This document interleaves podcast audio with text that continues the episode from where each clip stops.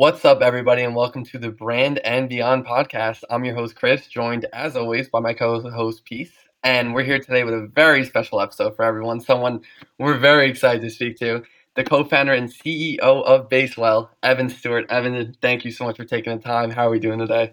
Awesome. Thanks, Chris. Doing great. And Peace, happy to see you both and looking forward to digging in. I think this is going to be a, a good show. Could not agree more with you. So, could you give our audience a brief intro of you know what Basewell does and the origin story of how you got started? Yeah. So, um, uh, like Chris said, my my company is Basewell. So, in short, we're building a better training platform for startups. Mm-hmm. Um, I discovered in some of my previous ventures that the information that I had to know if my team was working ultimately boiled down, or if, if they were training successfully, ultimately boiled down to their ultimate success or failure. so, so it was kind of this negative feedback mm-hmm. loop where I would see that people were completing training and I would think that things were working, and then a KPI might be missed, and I'd be like, "Uh oh, what went wrong?" And uh, come to find out, this problem is consistent and persists across companies all throughout, uh, not just the United States but the world. So uh, realize that it's 2023 or at the time 2021 like it's a little bit late in the game to be lacking information in the most vital parts of a company. So so what we do is we help companies build a skilled and engaged workforce increase revenue and decrease waste by uh, focusing on the three buckets of training content or of a training platform that creates uh, that output uh, which is content distribution and then analytics so with Basewell, companies can create highly engaging content, which you know increases uh, training engagement. Uh, they can uh, have really granular distribution, which means that the right info will always get to the right people at the right time. And then we have really actionable, simple to interpret, and easy to take action on analytics, so they can identify blind spots, see what's working and what's not, and then ultimately, you know, find and fix problems before they hit the bottom line. Super, super interesting. Love to hear that. And you guys have been off to a great start so far. Um, so to kind of get into it, in a recent interview, you said a lot of companies are living in a false positive rele- rele- relevant to how they empower their teams and embrace culture. Mm-hmm. So what can you tell the audience about the importance of empowering your teams at work and not following the unfortunate common virtue signaling techniques we see today? Yeah, for sure. I mean, um, that's a pretty blanket term because virtue signaling is always uh, kind of in the in the eye of the beholder a little bit, right? So what what I fundamentally mean by that is doing things that matter for reasons that matter. Like that that's really what it boils down to in the most simple terms. Um, you see, and, and this is kind of a this is kind of a bull market phenomenon, but you see a lot of companies that are doing things for the sake of making themselves look good without any real impact on revenue, on customers, on product, or on their people, which is what I'm getting into when I mean that um, doing things that matter. That's what I mean. So, so in short, you know, I mean, businesses are in business to make money. Like, like let's not beat around the bush, right? You you need to be driving revenue. You need you need to be profitable, but but also I think companies really overlook the fact that they need to be solving problems in a simple and effective way. Um, one of my favorite quotes by Jony Ive, who uh, was, of course, you probably know is with Apple and had a hand in many of the products that we use today uh, in the Apple ecosystem, said that there's nothing inherently new, uh, uh, excuse me, there's nothing inherently good about new, but there is something inherently good about better, which means doing the obvious things well and simply is often better than doing something new and creative. And a lot of startups get really caught up in the emotion of executing on something that's fun and creative and it's novel and that's cool. You know, novel can get a conversation started, but it doesn't keep it going with the customer. And so when I talk about like things that impact culture, things that impact revenue, um, if we're talking about a blanket statement to cover, you know, your listener base is of course quite diverse, people in all sides of the spectrum, from big companies to startups, founders, and managers. Um, it really comes down to solving the customer's problem in as simple and effective way as possible, as few steps as possible, and doing the obvious things well before you get novel or creative. Like just solve the problem first, get them in the door, and then you can uh, you can have fun second, which is kind of a flip from uh, what I usually see startups doing. Um, but that that's been my mentality. But I think that you know the days of free and easy money get uh, mean that people can kind of get get drunk on capital and, and not have to sober up so for what it's worth. So, I mean, I, as you mentioned before, a lot of businesses, right? They should go into business, you know, looking for profitability, right, to make money. Mm-hmm. When does the conversation about, you know, bringing in team members and making sure they're well suited to be in that position, uh, you know, come in the conversation? That's a really hard question to answer as it relates to like all companies because there's no standard. But if we want to boil down to what what could be a decision framework in order to answer that inside of your company, I would say first of all, new people need to be brought in when things are breaking or when scale can't be achieved without them. Not headcount is nothing other than a metric that your company is becoming bloated, right? Like that that's it. Companies that'll say, "Oh yeah, you know, there's this one startup I had read about last year that had, you know, hundreds of employees, but they had a million dollars in revenue." And I'm like, I know people that have two employees. You know, Nikita with Gas App had what three or four employees and got to millions in revenue and acquired by by any multiple, probably sixty million dollars by Discord. Even though that's not public information, I'm sure that's what what the multiple was. Um, like you can do really big things with small teams. And so I think the first metric is something is breaking and, and and is really important there, and the team is at capacity. Something is breaking fundamentally because the people that you have inside of your business cannot functionally get to fixing the problem. That's that's a huge indicator that you need somebody, and more importantly, somebody specific. Um, for those of you listening, I'm talking early stage startups, right? Like that for your first core 25 and 50 people. Um, the second is that scale needs to occur and the scale cannot occur and the velocity cannot occur, more importantly, without adding more people.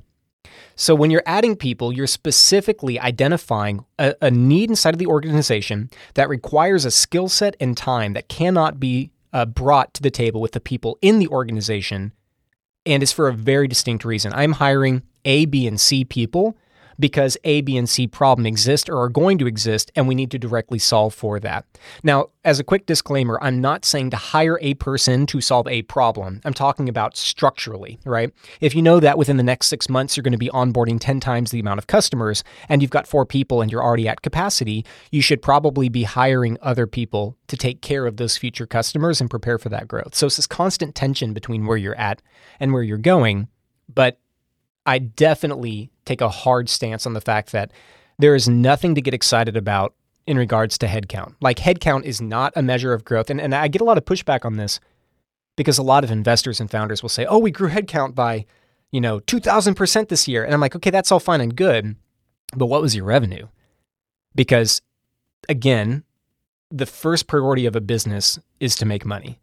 The first priority of any type of venture, even if it's a nonprofit, is to have money in the bank because you can't do good unless you have a tool to do that good, which means even nonprofits have to make money. So, what I'm getting at is if we cut away the bullshit and we get to the reality of what is a business, a business is solving a customer problem at scale in a profitable way.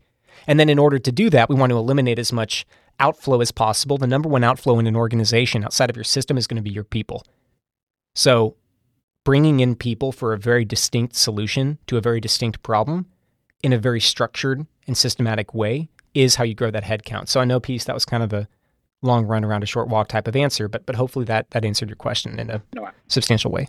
No, absolutely. I mean, but once you do get them on board, how you keep them? I know you've been, mm-hmm. caught on the record saying that you believe culture to be something that's prioritized from day zero. Where does yeah. this principle come from? Have you received any pushback? You know, for individuals in tech, I know you also have experience in the real estate industry. Mm-hmm. Uh, what have you received and what have you heard based on that take? For sure. Um, so keeping people uh, uh is again it's nuanced because people are different. But but what I will say is, um, it's your responsibility as a founder if you want to keep people to make sure that people are challenged and engaged in meaningful work. Like I I believe that one of the core tenets of keeping people inside your organization, especially gifted people that need purpose attached, you know, to uh, to what they're doing, um, you have to help them make uh, identify that the work they're doing actually has impact like connecting the dots for them because there's a misconception that, oh, good people will know that they're doing a good job. That's not true. In fact, the best people usually don't think that they're as good as they are. Like they know they're good, right? We all know people like that. It's like, man, you are so incredibly talented. And they're like, oh, you know, it's just, and they kind of brush it off and not even in a BS way, like, like they're, you know, just truly humble. So I believe if you want to keep people, it also goes back to connecting purpose to their work. Hey, Peace. Hey, Chris the work you did here and here had a direct and positive impact here and here. Thank you so much for doing that. Like, if nothing else, that allows you to know that you're not just spinning a cog in another machine, right? Because that's what a lot of people are coming from if they're coming, especially from a big organization. Um, the second thing goes down to a more human component, which is uh, just just caring, right? Loving the person in front of you and giving grace and space, right? It's praising in public, it's adjusting in private, it's respectfully challenging other people and pushing back, but you can challenge without being challenging. You can be present with another human being and giving them grace and space to be human, and at the same time know that that that they're working within the framework of your organization and you're running towards a mission together. This means little things like if someone's having a problem, address it. Hey, I I, I was really surprised by your outburst here, and and the way that that I interpreted that this way, and I know other people in the room did as well. Um, I also know that's out of character. Is everything okay? Like what what's what's going on? Do you need some time? Right? A lot of people will kind of adopt this like grind mentality, right? Like, yeah, I'm grinding all the time. First of all, I'm not even gonna get into that because that's like such crap. Grinding doesn't produce anything except dust, right? But but what I will say is is that people need to be seen and they need to be heard and they need to be known. And if your organization is one that can challenge someone, respectfully challenge, right? Purposefully challenge, where they know that their work has meaning and they also feel seen and known and respected as a person, that alone does more for culture than just having some core values on the wall.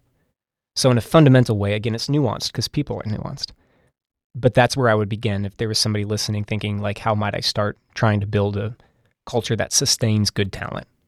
Can you can you share an experience, you know, to date, whether it's in past endeavors or with Basewell, where you had to put words to action?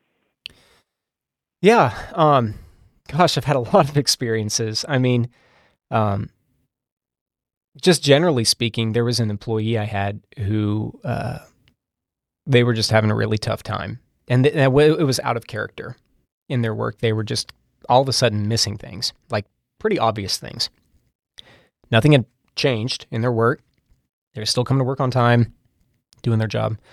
Um, so I had sat down with this person and said, like, what what what's what's going on here? Like this is out of character.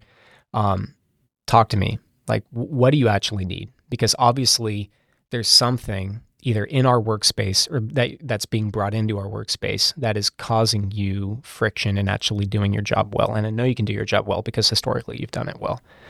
Um, and it wasn't a conversation that had any type of um, shame it wasn't conversation that had any type of like accusation. It was just space to be human, right? Grace and space. Hey, let's just talk for a second.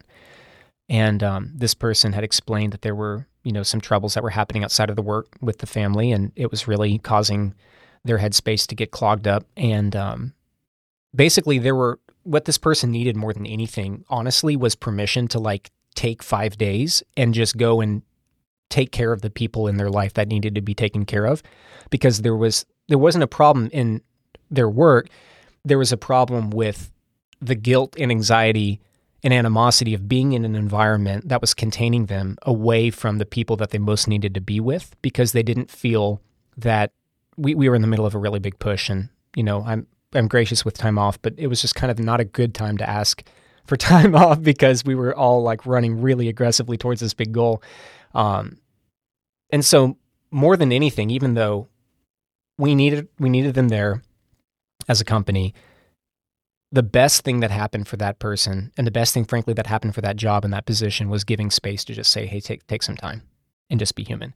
So that's that's one example. I'm trying to be as ambiguous as possible without giving away a person's identity because my previous venture had had a small group of people, but um, that would be one example of where being human and giving space actually led to a more positive outcome for the person and for the position long term because we addressed and nipped a problem in the bud immediately that was being brought into the work environment, even though it had nothing to do with the work environment, if, if that makes sense.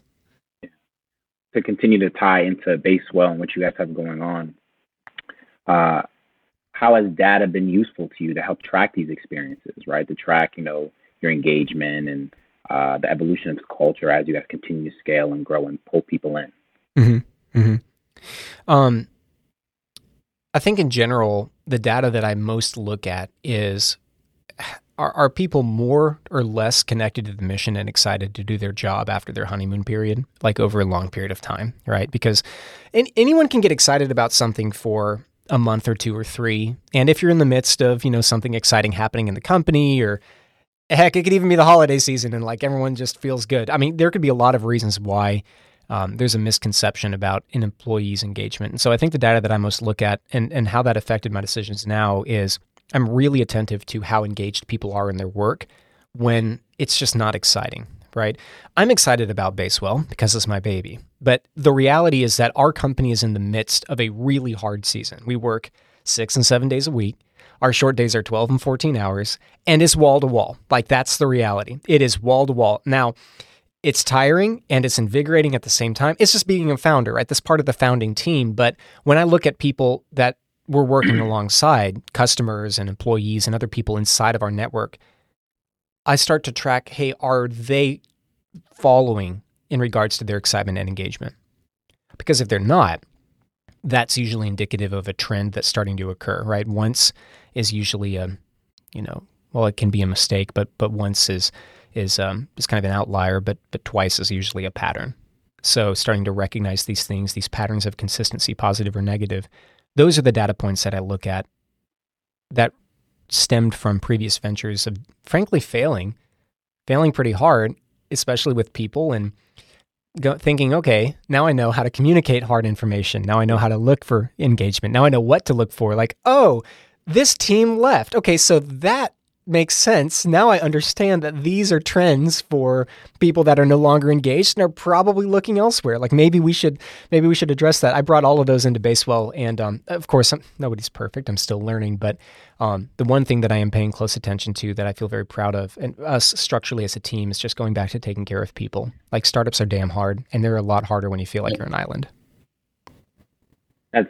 I mean, you basically answer the question by basically saying like, "Hey, just being willing to fail." But I was gonna ask, like, I mean, where do you find these guys that you know almost match up to that mission-driven intensity that you guys have, six days a week, you know, late nights, early mornings, kind of thing. like you said, I mean, yeah, just trial and error, as you mentioned.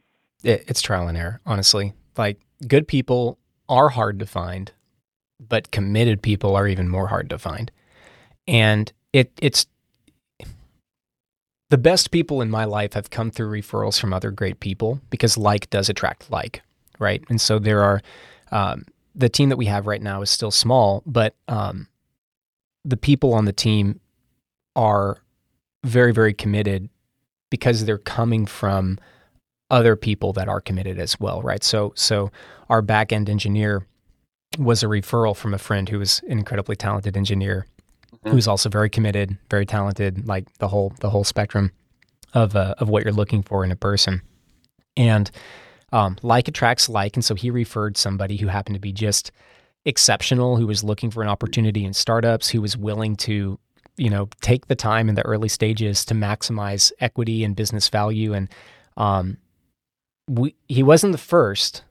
We did go through some other relationships, but um, it's just trial and error. Like I wish there was this magic sauce to it because it would make it a lot sexier. But the reality is, you're going to go through um, you're going to go through a lot of really good people, talented people, gifted people, and you're going to go through those relationships early on as a founder simply because they don't align with the mission. They're not willing to maybe put in the work that's required with no disrespect to those people, because not everybody has to do that.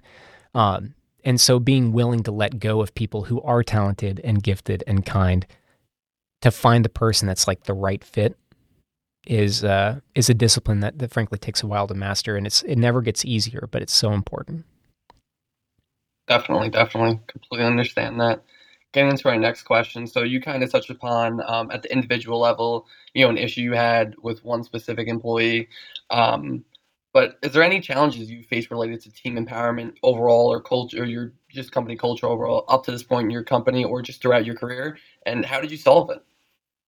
Yeah, for sure. Um, the consistent problem always is going back to just because somebody is bought in doesn't mean that they're going to be bought in forever, right? So if you think about your business and the, the relationships in your business, it's very similar to um, a traditional person to person relationship, to where if there are two people who are committed to each other, they'll, you know, they could stay committed and be committed, but the spark in that commitment typically has to be reunited and reminded because people are forgetful, right? So it's hey, people fall into patterns and they're they're consistent, and that consistency starts to sometimes maybe turn into something a little more mundane, and then it has to be resparked and reinvigorated, and that's the life of relationships, right? And so the relationship that people have to a company is no different. And so the hard problem and the consistent problem that that we face and that everybody faces in the early stages is constantly keeping the team engaged to know that this hard work is paying off, that you're we're, we're doing this for a reason, not just because we're all crazy, but there's actually something more here than just us grinding out in code every couple of, uh, you know, every day. And to the point, Chris, that you made and, and, and Peace that you made earlier about, and the discussion we had about, um, like grace and space for people, showing people that their work has value. Like once or twice a week, I'm taking it upon myself as the co-founder and CEO to really show and represent, uh, show the team where their work is represented in our progress consistently. Hey, these last couple of days, this is our progress. Like it's it's it's creating and manufacturing wins that don't technically exist, but will show the team like, hey, in hindsight, we've actually made a lot of progress Let's be excited about that. And it's not it when I say manufacture, it's not fake. It's not bullshit. It's just not like a standard win like, yeah, we just closed a million dollars in revenue. Woo. Well, what happens if that doesn't happen for a while? What about all the little wins getting there? And so I think that consistent point is always top of mind for me is every single day I'm thinking how can we ensure that our team is continuing to stay engaged with our mission and invigorated and bought in in a very authentic and genuine and sustainable way? And something that's not like a flash in the pan, right? Where someone just gets excited and then the honeymoon period of 90 days is over and now they're looking for something else, right? Which is not the case with our team, but I think that um, that problem still persists whether or not your team has a strong commitment, uh, just in their human nature, if that makes sense. Well, really, in the spirit of just keeping this episode, you know, concise, uh, what are what are some you know tips and tricks or any advice that you can give early stage founders, whether they're in a similar situation as yourself, maybe a little more seasoned. Uh, really, just regarding the conversation today around culture, empowering your team, making sure they feel like you know their work matters, their voice matters. For sure, for sure. Um, a few different things. The first is I'm, I, I believe that core values, which is a little bit of a tongue-in-cheek word because a lot of people will kind of pervert core values to mean something that doesn't matter, like words on a wall. But but core values are so important in the early stages, right? And so like one of our core values is uh, collaborate without ego. And I actually stole that from another company called Compass, so I, I didn't invent that, but um, but I just think it's so powerful, right? Yep. Which means that we together are producing something that is the greater sum of all of us, and and even though we're all independently gifted, our actual output together in collaboration is is is the ultimate goal, right? So, um, but but going back to your question Peace, as using this as an example, establishing that early on is so important. A lot of founders think of that as an afterthought. Don't think of them as values. Think of them more as guiding principles in which people will operate within your organization. Because one of the problems that happens with founders, uh, and, and I've personally struggled with this, so this is something I can speak very closely to, is if those are not in place, then what happens is, is your ability to govern your people comes down to your emotional ability that day, your emotional discipline that day. Even if that's not the case for you mentally, it will be perceived that way by your people. Oh no, mm-hmm. Evan's in a bad mood today. Oh God, I wonder what this is going to turn into. Not, hey, the way that you're, the way, you know, founder to employee, the way that you're operating right now is not collaborating without ego. And that's a violation of that core value, which is something that we, we, we, we absolutely have to be aligned on. Is it the value that you're struggling with, or is there something else in your life that you're struggling with? See how the core value gives you an opportunity to speak and give grace and space to other people without it has nothing to do with me as a founder, nothing to do with my emotional discipline or responsibility. It's everything to do with the value. So it takes the weight off your shoulder to have hard conversations and also makes it explicitly clear. This is not about Evan. This is not about Jane Doe. This is not about the founder. This is about the company. And the way the company works is within these guidelines, guiding principles, which are outlined by our core values like collaborate without ego. I would absolutely start there.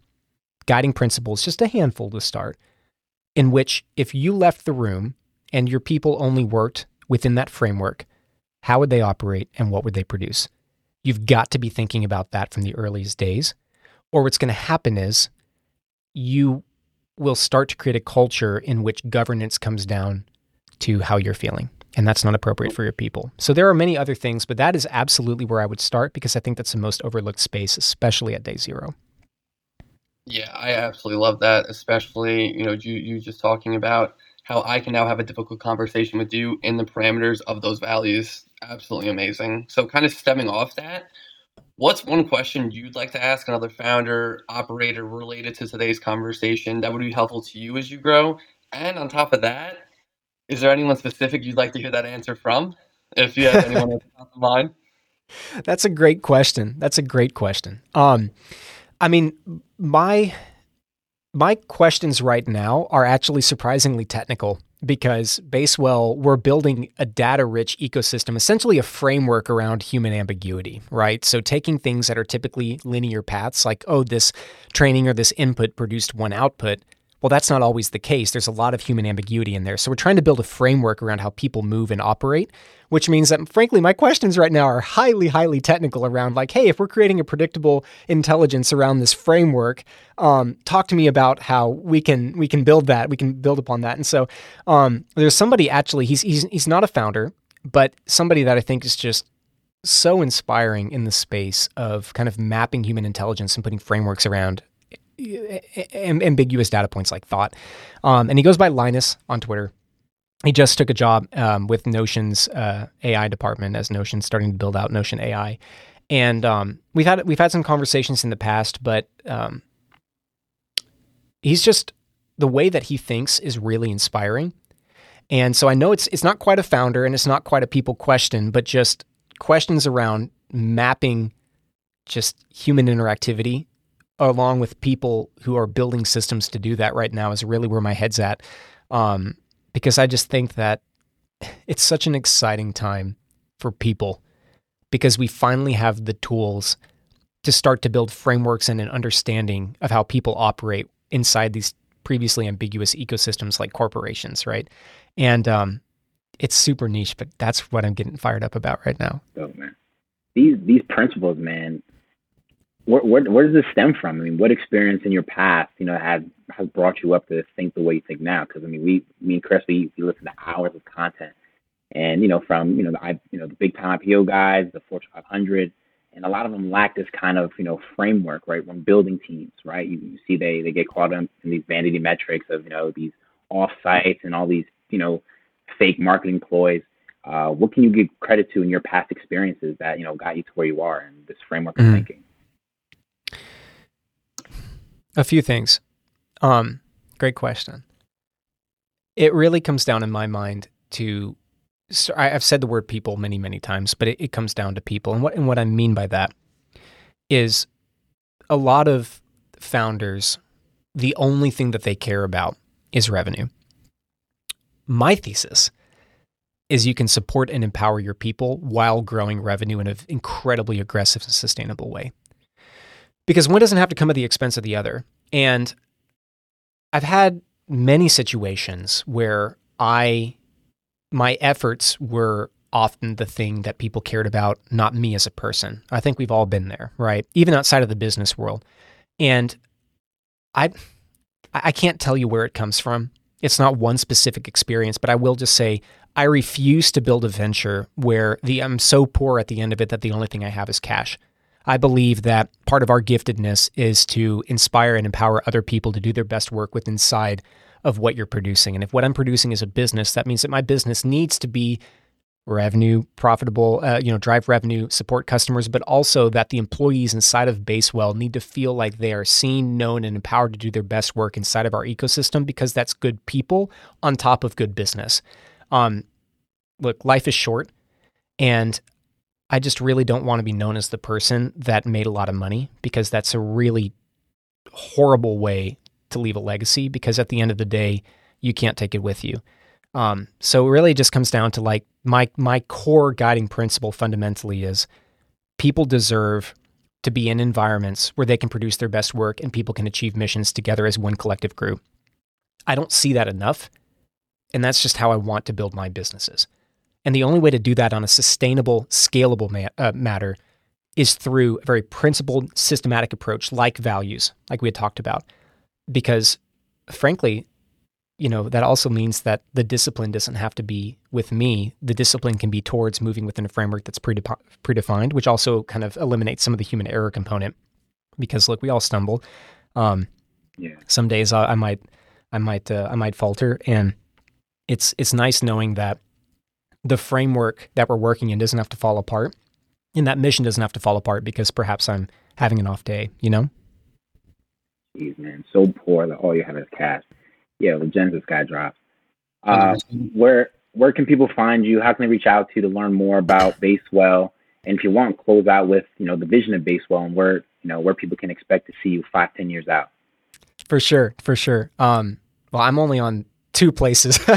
I don't have a lot of social media, so I'm on Twitter at Hey ECS, and uh, you can you can follow me there, or I'm on read.cv. You can you can find me there. Um, to search read.cv read.cv slash Stewart. Um, it's like a LinkedIn alternative. So uh, I'm, I'm on those two places. But if if you're curious about Basewell, if you're a founder and you're a company and you believe that not just getting people through content, but actually knowing how your training and your inputs affect your people and your outputs in a systematic and sustainable way, um, you should give us a try. We're basewell.com. We're onboarding companies. Um, if you want to DM me on Twitter that you heard on this podcast, we can help you skip the wait list. Um, but uh, we'd be we'd be happy to have you. Uh, closing out, the vision for the company. There are some things I'm going to keep a little bit closer to the chest, but um, as it stands for right now, just holistically, the vision is is not just to be a training platform, a way to create, distribute, and measure your content, even though we're doing that in a very beautiful way right now, in a very effective way right now. The vision is to understand how inputs inside of an organization, based on parameters like people and personalities and departments and regions, um, will create effective and sustainable outputs. So every single interaction inside of our platform is recorded, weighted, and measured because our vision is to build that network of information. So in the future, companies can have total clarity and certainty on what they need to do in regards to inputting in training and other processes in order to produce an output that supports their people and their revenue. That has not existed yet. Um, and we will be the ones to do it. So long-term vision, very, very broad statement. That's what we're building here, not just another way to create and share content. Well, Evan, this was an absolutely incredible conversation. Anyone listening is going to get an immense amount of value from it. Uh, and we thank you so much for your time. But that will be all for us today on the Brand and Beyond podcast. Thank you so much for listening, and we'll see you next time. Evan, appreciate you, man. Thank you.